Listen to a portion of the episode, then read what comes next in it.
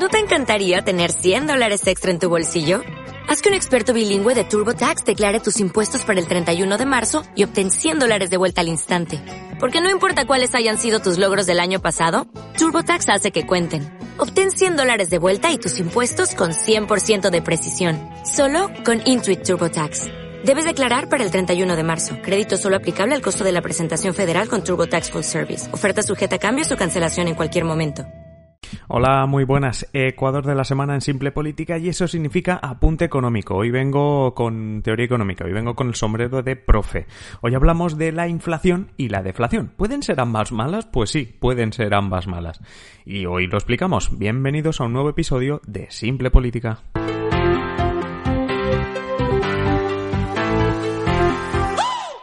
Os habla Adrián Caballero y esto es Simple Política, el podcast que trata de simplificar y traducir todos esos conceptos, estrategias y temas que están presentes cada día en los medios y que nos gustaría entender mejor. Y los dos conceptos de hoy quizás son muy conocidos y son bastante simples de saber qué son. Por eso hoy también quiero ir un poco más allá y explicar qué implicaciones tienen y por qué. Como he dicho antes, depende de la situación, tanto tener inflación como deflación pueden ser malos. Y empezamos por definirlos, claro, los dos conceptos tienen que ver con el nivel de precios. Por eso es importante recuperar el episodio 27 en el que hablamos del IPC, el índice de precios al consumo. Resumen rápido, el IPC es el coste que tiene una cesta de la compra normal. El Estado define una cesta de la compra, mm, tantos kilos de pollo, tantos de aceite, pero también ropa, electrodomésticos, etc. Y siempre la misma cesta de comprar. A final de mes, a final de cada mes, mira cuánto cuesta comprar todo lo de la cesta. Y lo compara con lo que costaba un mes antes y sobre todo un año antes, en el mismo mes, pero del año anterior.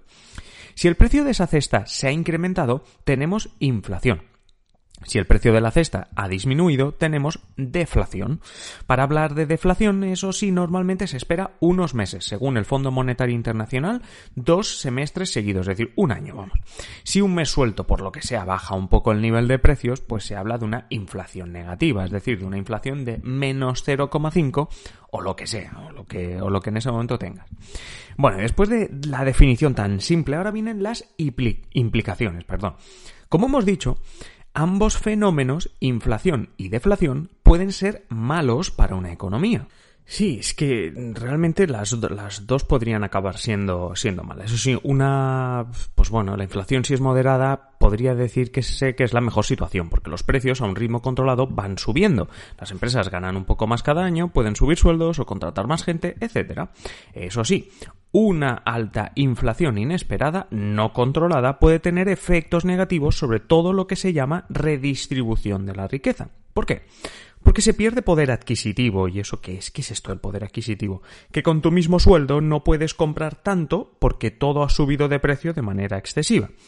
El poder adquisitivo es, si te gastases todo tu sueldo, ¿eh? todo lo que tú cobras a final de mes, en comprar, solo comprar paquetes de macarrones en el supermercado de abajo, ¿cuántos comprarías? No sé, se puede hacer el cálculo, ¿eh? coges el precio del paquete de macarrones, coges tu sueldo y lo divides y te saldrán, pues no sé, 200 paquetes de macarrones o no sé, bueno, no, claro, saldrían bastantes, mil paquetes de macarrones, da igual, no sé.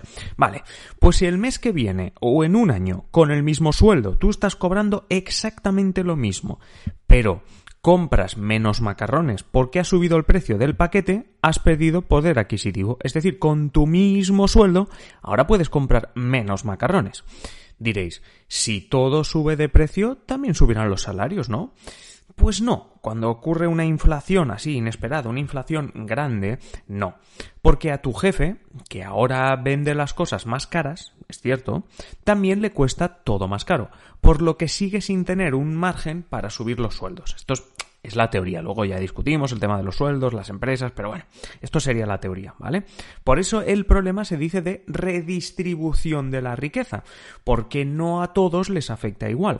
A los que más dependen de su sueldo, porque cobran de forma precaria, porque eh, les cuesta llegar a final de mes, etcétera, esta inflación les afecta más. Por eso mm, hablamos de redistribución de la riqueza, porque además todo ese incremento de precios no llega a todos los bolsillos, ¿vale?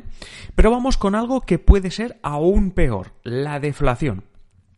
Es cierto que reconozco que cuando yo estaba en la facultad y estudiaba economía, la deflación era algo que en España no se veía y hasta me parecía a mí bueno incluso, ¿eh? O sea, yo inocente de mí cuando estaba estudiando decía, pues si bajan los precios, pues no está mal. Obviamente es malo, ¿vale? El propio Banco de España avisa que la deflación es mala, porque afecta a nuestro consumo. Si tú ves que continuamente están cayendo los precios, que mes tras mes los precios van hacia abajo, y estás pensando en, por ejemplo, comprarte un electrodoméstico, un coche, etcétera, ¿lo comprarás hoy o te esperarás al mes que viene a ver si baja aún más de precio? Por eso decía que la deflación es mala si se va repitiendo, ¿vale?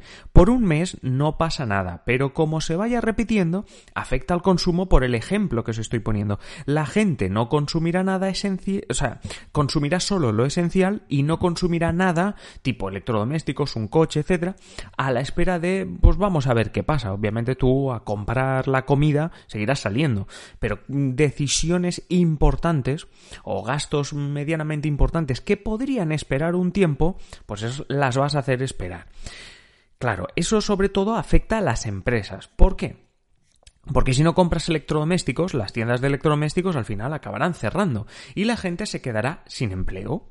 Lo peor de la deflación es que es más difícil de curar, de salir de ella, que la inflación. ¿Por qué? Fijaos, hablemos un momento de la inflación. ¿eh? La inflación, cuando los precios suben, el Estado tiene algunas herramientas, por decirlo así, algunos trucos fáciles de usar.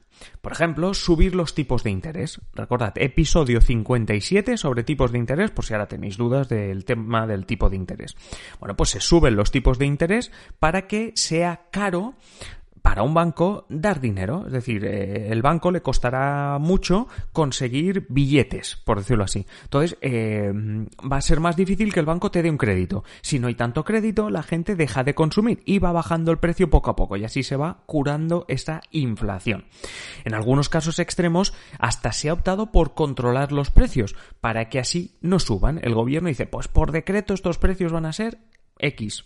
Aunque eso a veces no sale bien, porque la economía no está funcionando normal y cuando dejes de controlar los precios, como no has curado a la economía, puede que todo vuelva a la situación que querías evitar. A veces controlar los precios para una cosa determinada puede tener efecto, como cuando se le pide al gobierno que ponga un precio a las mascarillas. Pues si tú sabes que hay una cosa muy concreta como las mascarillas, que se está haciendo especulación de precio, eh, puede tener un sentido controlar los precios.